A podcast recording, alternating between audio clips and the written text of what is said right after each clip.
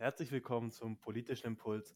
Wir sind einen Tag vor der richtungsweisenden Bundestagswahl und deswegen müssen wir noch mal reden, was die Parteien denn so vorhaben. Heute über Wirtschaft und Finanzen. Herzlich willkommen, Kirschert. Hallo, herzlich willkommen auch von mir. Und äh, ohne lang rumzufaxen, es ist wie immer, wir starten direkt rein.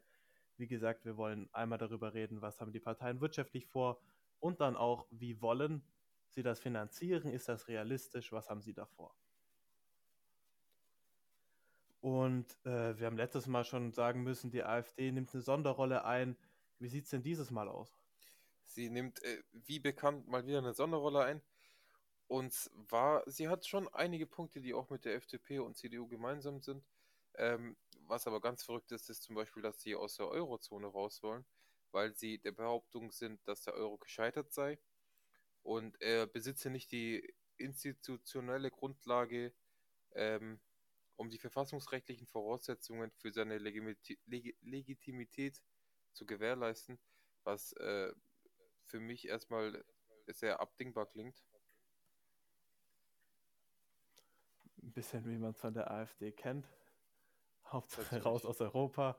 Ob das jetzt Sinn, äh, Sinn hat und ob das jetzt Deutschland gut tut. Ähm, ist eine ganz andere Frage. Genau, also man, man merkt wirklich im ganzen Parteiprogramm einmal durch wie so ein roter Faden, dass sie eben aus der EU aussteigen wollen und dass sie aus der Eurozone zum Teil auch aussteigen wollen. Sie sagen aber auch eben, jetzt auch hinblicklich äh, der Wirtschaft, dass eben man keinen anderen Ländern helfen sollte, wirtschaftlich gesehen, ähm, keine Kredite geben sollte und äh, es alles sehr national gestalten sollte.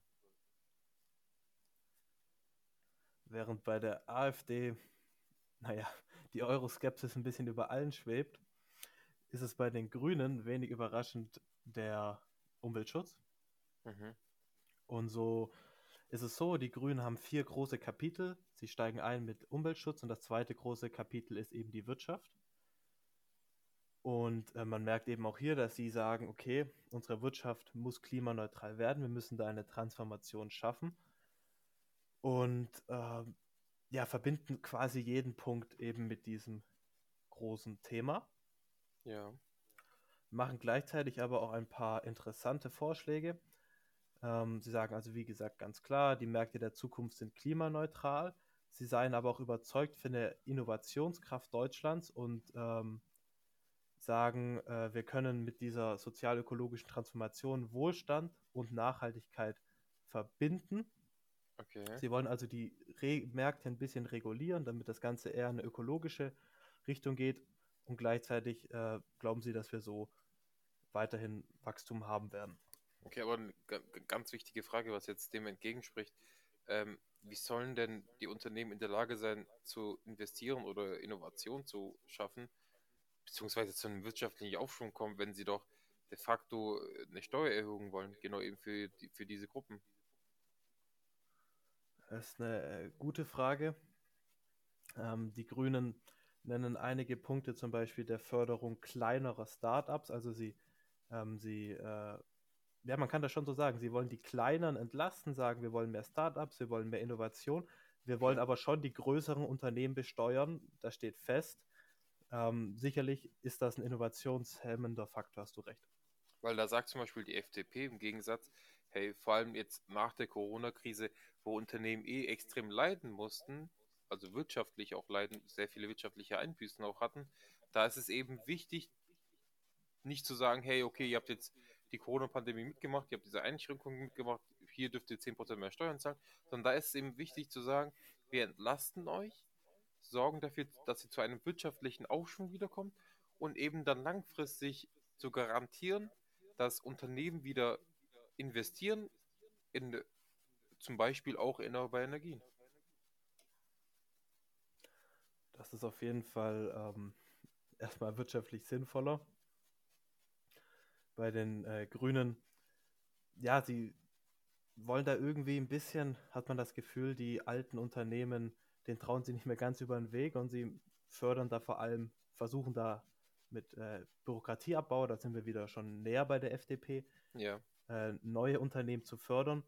Das ist aber absolut recht, dass äh, mit höheren Steuern eben auch die großen Unternehmen, die nun mal Deutschland stark machen, ähm, ja, gehemmt werden. Ja, ist ja erstmal ein Paradoxon. Ich meine, um wirklich einen Umweltschutz zu betreiben, brauchst du eben auch die wirtschaftliche Stärke eines Landes. Davon mal aber abgesehen, ähm, wenn wir mal von den Unternehmen weggehen, höhere Steuern würde ja auch die Bürgerinnen und Bürger dieses Landes mehr belasten. Man muss immer schauen, für wen.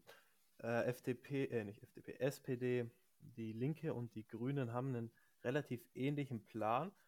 Und ähm, sie versuchen die, also sie haben schon Vorschläge, die Geringverdiener zu entlasten mit sowas wie eben den Grundfreibetrag anhängen, aber eben ab einem Vermögen von 250.000, einem Einkommen von 250.000 Euro im Jahr für einen einzelnen, ähm, für eine einzelne Person oder 500.000 für äh, ein verheiratetes Paar, wollen sie die Steuern deutlich erhöhen.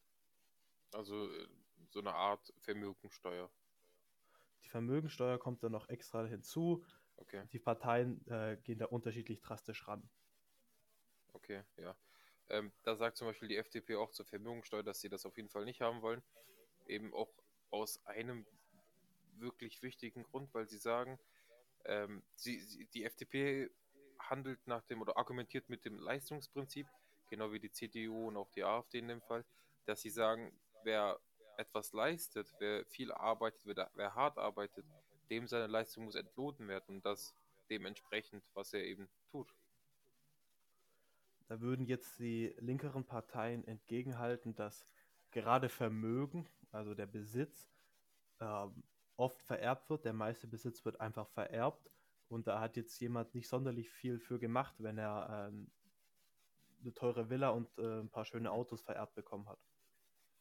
Wenn wir mal davon ausgehen, dass jemand eine, ein Unternehmen erbt von seinem Großvater oder sonst oder von seinem Vater und der wird jetzt in dieses Unternehmen reingeschmissen und hat erstmal keine Ahnung, okay, wie habe ich jetzt dieses Unternehmen zu führen? Da ist es doch auch irgendwo, so argumentiert zumindest die FDP und sagt, das ist doch ein bisschen paradox auch irgendwo, dass man diesen, diesen Menschen oder die, die, die, die, das, was man geerbt hat, höher versteuern will, weil er muss doch erstmal einfinden, erstmal gucken, okay, ich muss hier auch das Unternehmen irgendwie über Wasser halten. Und da legt man demjenigen ja Steine in den Weg, mit höheren Steuern. Vielleicht scheitert dieses Unternehmen auch und das Unternehmen gibt es dann nicht mehr. Das sind absolut äh, Möglichkeiten, die, die bedacht werden müssen. Muss natürlich äh, unterscheiden, dass die Parteien, die linkeren Parteien, die ich mir angeschaut habe, da unterschiedlich drastisch rangehen. Okay. Und wenn ich mir zum Beispiel anschaue, was die Linke vorschlägt, äh, da denkt man sich teilweise schon, okay, die sind nicht ganz dicht, um das mal so zu sagen, kann man nicht anders sagen, weil sie zum Beispiel explizit eine Vermögensteuer, das wollen SPD und Grüne nicht, auch okay. für den Betrieb wollen. Das heißt, ein Betrieb, der mehr als 5 Millionen Euro wert ist und das ist relativ schnell erreicht mit Produktionsstätten, Maschinen und so weiter, ähm, möchten sie eben auch diese Vermögensteuer, die dann progressiv ansteigt, für Betriebsvermögen, was jetzt zum Beispiel mhm. Grüne und SPD nicht in dieser drastischen äh, Art und Weise fordern. Okay. Äh, was auch ein sehr interessanter Punkt ist, das steht wahrscheinlich in allen Parteiprogrammen drin, da haben wahrscheinlich alle dazu geäußert, ist die Schuldenbremse, die im Grundgesetz verankert ist. Ähm, die FDP, die CDU und die AfD sind sich da auch sehr einig und sagen, dass die Schuldenbremse nicht aufgeweicht werden kann, sondern so bestehen muss. Und sie argumentieren das Ganze äh, eben mit dem Generations, mit der Generationsgerechtigkeit, dass wir nicht unseren Kindern bzw. unseren Enkelkindern äh, Schulden überlassen dürfen. Wie steht denn da die Grüne zum Beispiel zu? Die Grünen äh, möchten die Schuldenbremse ausweichen. Sie möchten da das Ganze erweitern, indem sie eine Unterscheidung anbringen. Einmal in ähm, investive Ausgaben und einmal konsumtive Ausgaben. Und sie wollen das eben so verändern, dass man sagt, konsumtive Ausgaben ähm, die dürfen, dafür dürfen keine neuen Schulden genommen werden. Da gilt die Schuldenbremse. Für investive Ausgaben in Klimaschutz, Bildung, da möchten sie die Schuldenbremse auflockern. Okay, ja. Das ist auch ein interessanter Punkt.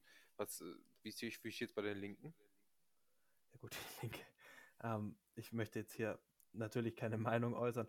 Die ja. Linke ist schon, ähm, wie formuliert man das neutral? Also sie sagen da schon sehr Sie sagen, dass die Schuldenbremse Irrsinn ist. mehr oder weniger, steht das so wortwörtlich im, äh, im äh, Parteiprogramm, dass sie das für kompletten Quatsch halten, für volkswirtschaftlichen Irrsinn oder so.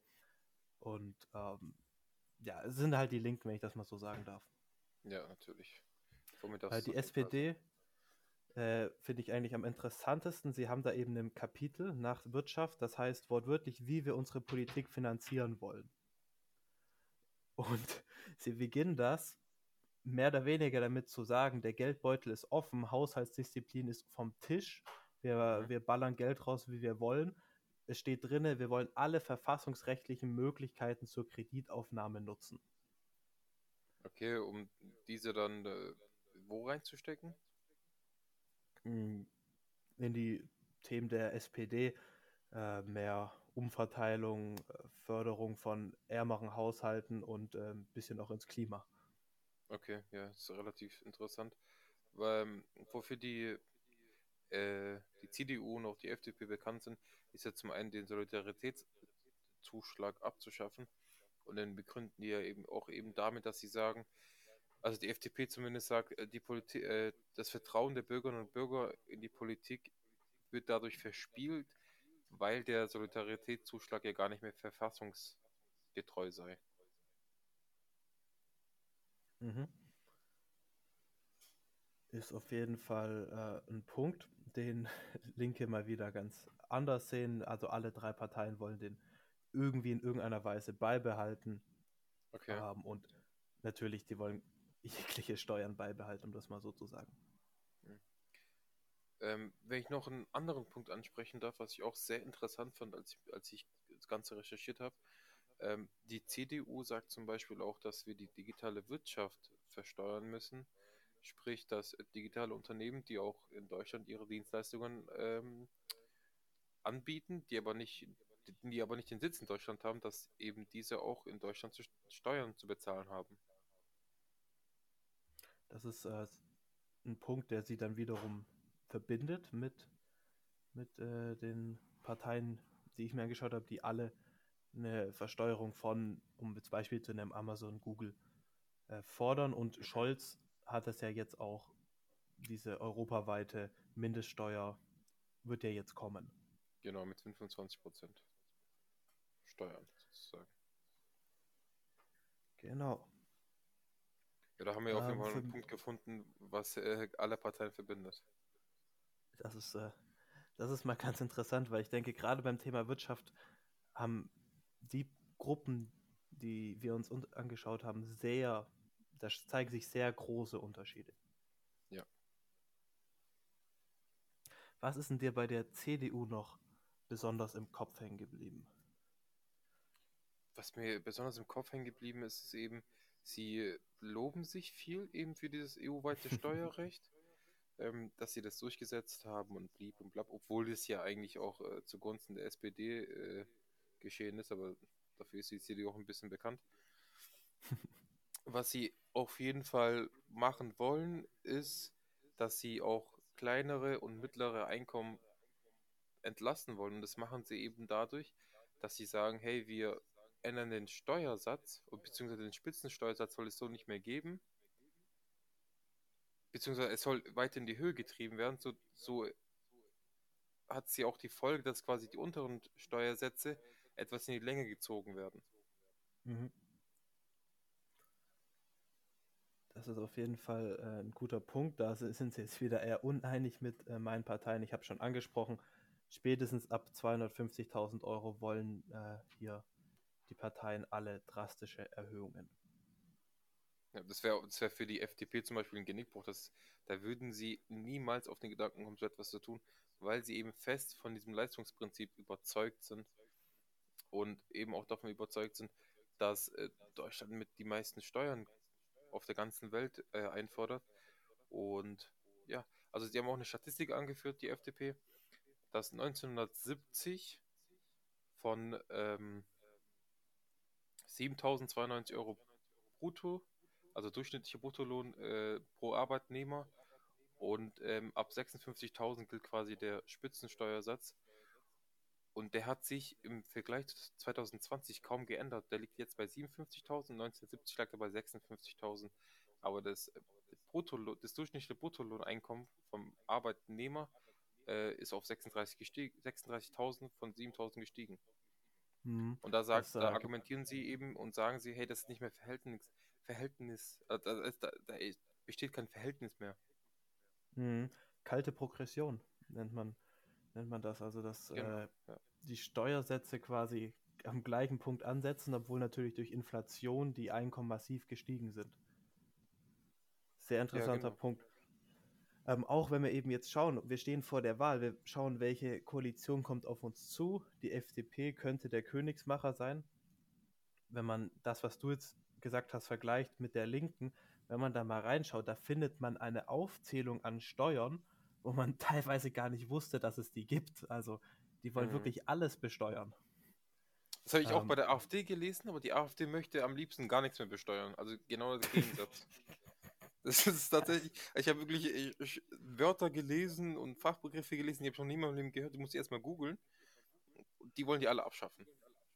Das ist, äh, das ist ja genial. Also äh, wirklich hier das komplette Gegenteil bei den Linken. Wer Lust hat, Seite 87, äh, eine Aufzählung Vermögensteuer, Vermögensabgabe, Erbschaftssteuer, Unternehmenssteuer, mhm. ähm, Transaktionssteuer, bla bla bla. Und dann kommt am Ende, fand ich das Genialste von allem, die Schaumweinsteuer soll aber abgeschafft werden. Das ist was für eine Steuer? Schaumweinsteuer, also auf äh, Shampoos, auf äh, Sekt, oh Champagner. ja, alles klar.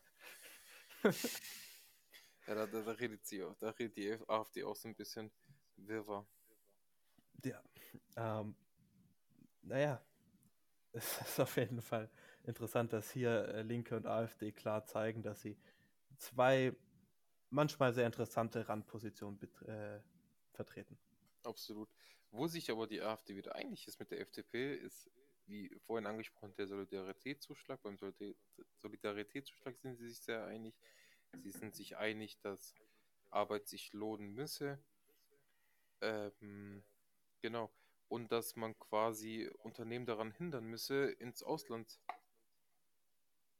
abzuwandern, indem man eben auch dieses EU, also es ist ganz abstrakt bei der AfD. Die FDP redet von einem EU-weiten äh, Steuersatz, die CDU ebenso, aber die FDP möchte das nicht.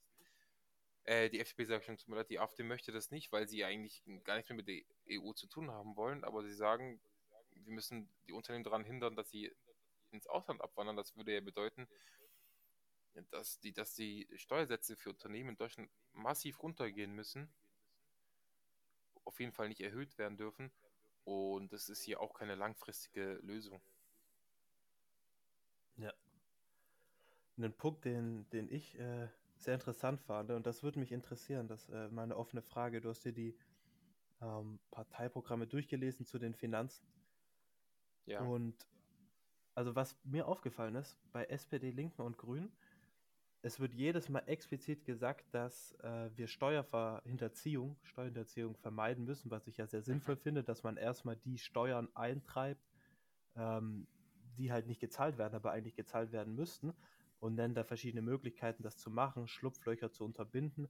Ich habe mich gefragt, ist das jetzt was typisch Linkes, dass man das fordert ähm, und dass da, ich sag mal, dass CDU und FDP das nicht erwähnen in ihrem Parteiprogramm und dann vielleicht tendenziell in Regierungsmacht auch eher mal ein Auge zudrücken für einen Steuerschlupfloch. Nee, das, das absolut nicht. Sie reden auch von der Steuerhinterziehung und dass diese äh, auch international bekämpft werden muss. Und da sprechen sie davon, dass weltweit abgestimmte Regeln äh, eben zum internationalen Verteilung der Besteuerungsrechte stattfinden muss. Und wie du schon angesprochen hast, Schlupflöcher muss man eben stopfen. Man möchte da auch mit der mit, mit den USA zusammen agieren, ähm, um eben Steuerhinterziehung ein Stück weit einzugrenzen. Okay, sehr interessanter Punkt.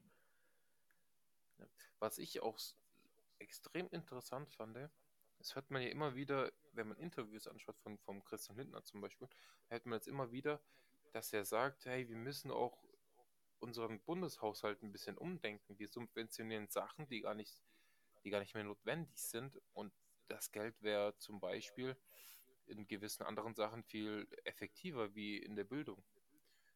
Also sie haben zum Beispiel als Argument angeführt, ey, warum subventionieren wir noch E-Autos, wenn die Unternehmen doch eh E-Autos produzieren oder produzieren müssen? Warum fließt da Milliarden von Euro rein, die könnten wir auch in die Bildung reinstecken.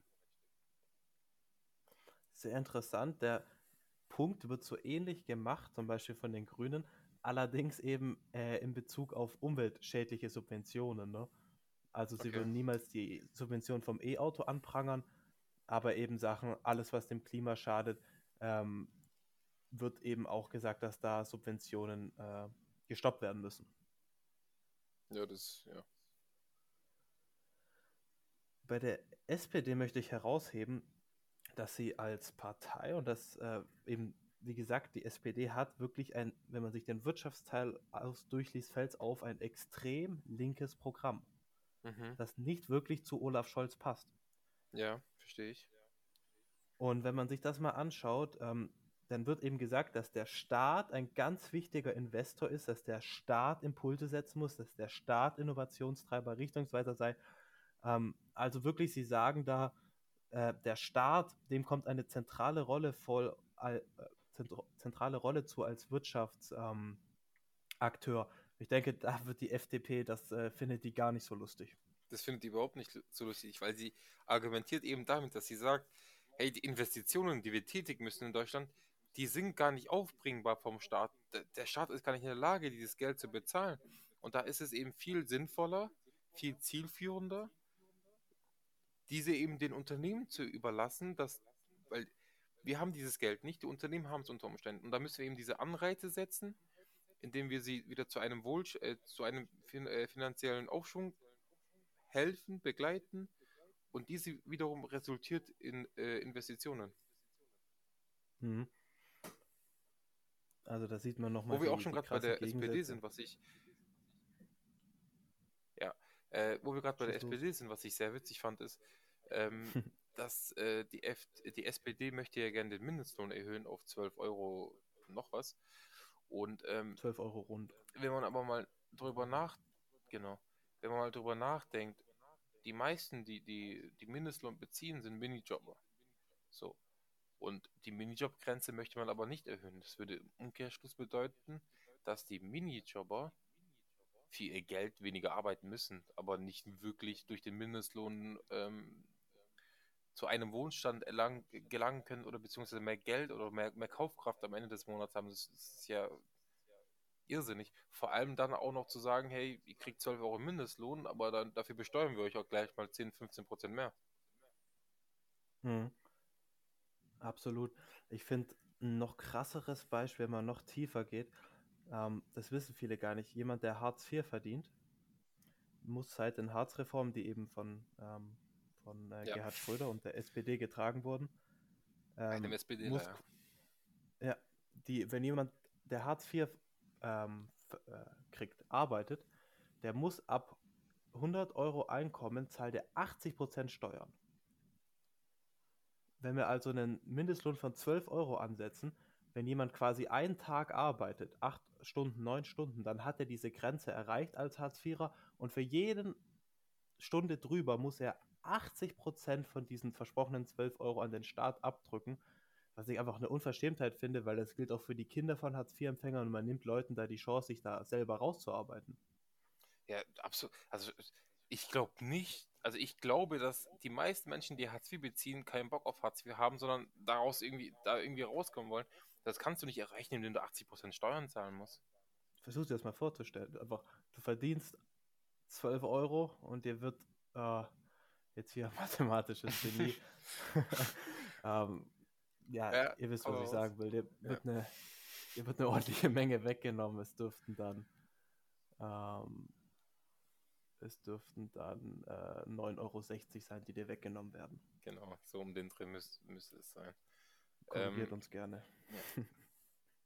Was äh, die FDP unter anderem aber auch sagt, ist, ähm, dass sie einen transatlantischen Wirtschaftsraum gründen wollen. Sprich, wir sind Exportweltmeister. Das Beste, was wir können, ist exportieren. Und das muss, das Ganze müssen wir auch erweitern auf Nicht-EU-Länder. Und es ist auch ein relativ guter Punkt, den sie da ansprechen, finde ich. Ja, dann nutze ich das mal, um nochmal die Abstrusität des linken Wahlprogramms äh, darzustellen. Du hast gerade gesagt, Exportweltmeister, ganz wichtig für die deutsche Wirtschaft. Ähm, Sie sagen, wir möchten eine exportunabhängige Wirtschaft. Okay. Ähm, und äh, äh, sind komplett äh, gegen solche, wie du gerade angesprochen hast, solche Freihandelsabkommen oder Möglichkeiten, sich anderen Staaten anzunähern wirtschaftlich, sind sie komplett dagegen, um das hier nochmal darzustellen. Das ist ja auch unter anderem die AfD.